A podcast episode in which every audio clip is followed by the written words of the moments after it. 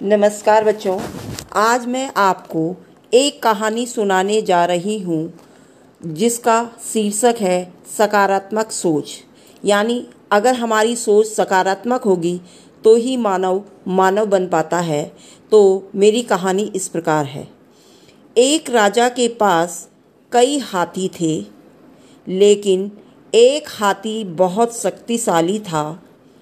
वह बहुत आज्ञाकारी, समझदार व युद्ध कौशल में निपुण था।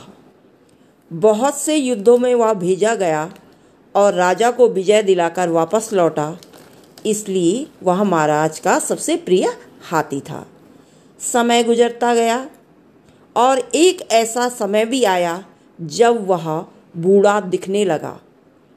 अब वह पहले की तरह कार्य नहीं कर पाता था। इसलिए राजा उसे युद्ध क्षेत्र में भी नहीं भेजते थे।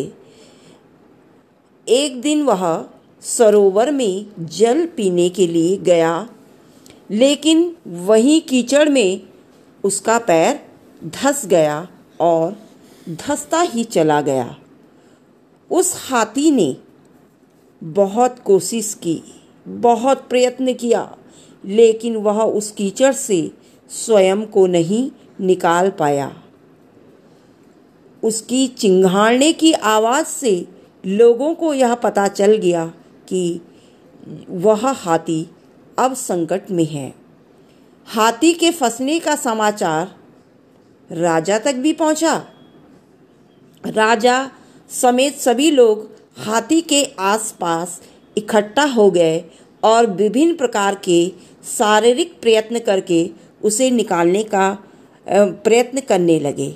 लेकिन बहुत देर तक प्रयास करने के उपरांत भी कोई मार्ग नहीं निकला।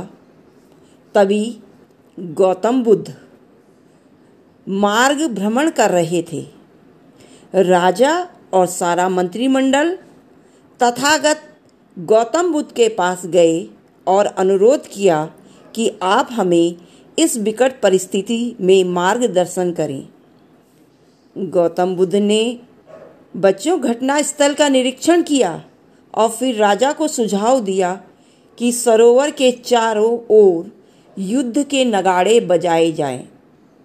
सुनने वालों को तो विचित्र लगा कि भला नगाड़े बजाने से तो वह फंसा हुआ हाथी बाहर कैसे निकलेगा जैसे ही युद्ध के नगाड़े बजने प्रारंभ हुए, वैसे ही उस मृत प्राय हाथी के हाथ भाव में, उसके हाव भाव में परिवर्तन आने लगा।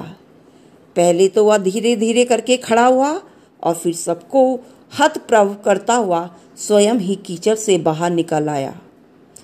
गौतम बुद्ध ने सबको स्पष्ट किया कि हाथी की शारीरिक क्षमता में कमी नहीं थी। आवश्यकता थी मात्र उसके अंदर उत्साह के संचार करने की। बच्चों जीवन में उत्साह बना रख, बनाए रखने के लिए आवश्यक है कि मनुष्य सकारात्मक चिंतन बनाए रखें और निराशा को कभी हावी ना होने दे। आप लोग भी कभी कभी बड़े निराश हो जाते हो और जो आपका सकारात्मक चिंतन है, उसे सोच पाने में समर्थ नहीं होते हो। इसलिए बच्चों, अपने पे कभी भी निराशा को हावी नहीं होने देना है। कभी कभी निरंतर मिलने वाली असफलताओं से व्यक्ति यह मान लेता है कि अब वह पहले की तरह कार्य नहीं कर सकता, लेकिन वह पूर्ण सत्य नहीं है। सकारात्मक सोच ही आदमी को आदमी बनाती है और उसे अपनी मंजिल तक ले जाती है। इसलिए बच्चों, आपको भी यही शिक्षा ग्रहण करनी चाहिए कि अपनी सोच को सकारात्मक रखें, जिससे आप अपने जीवन में उन्नति को प्राप्त हो और अपने लक्ष्यों को प्राप्त कर सके यही इस कहानी से आपको शिक्षा मिलती है।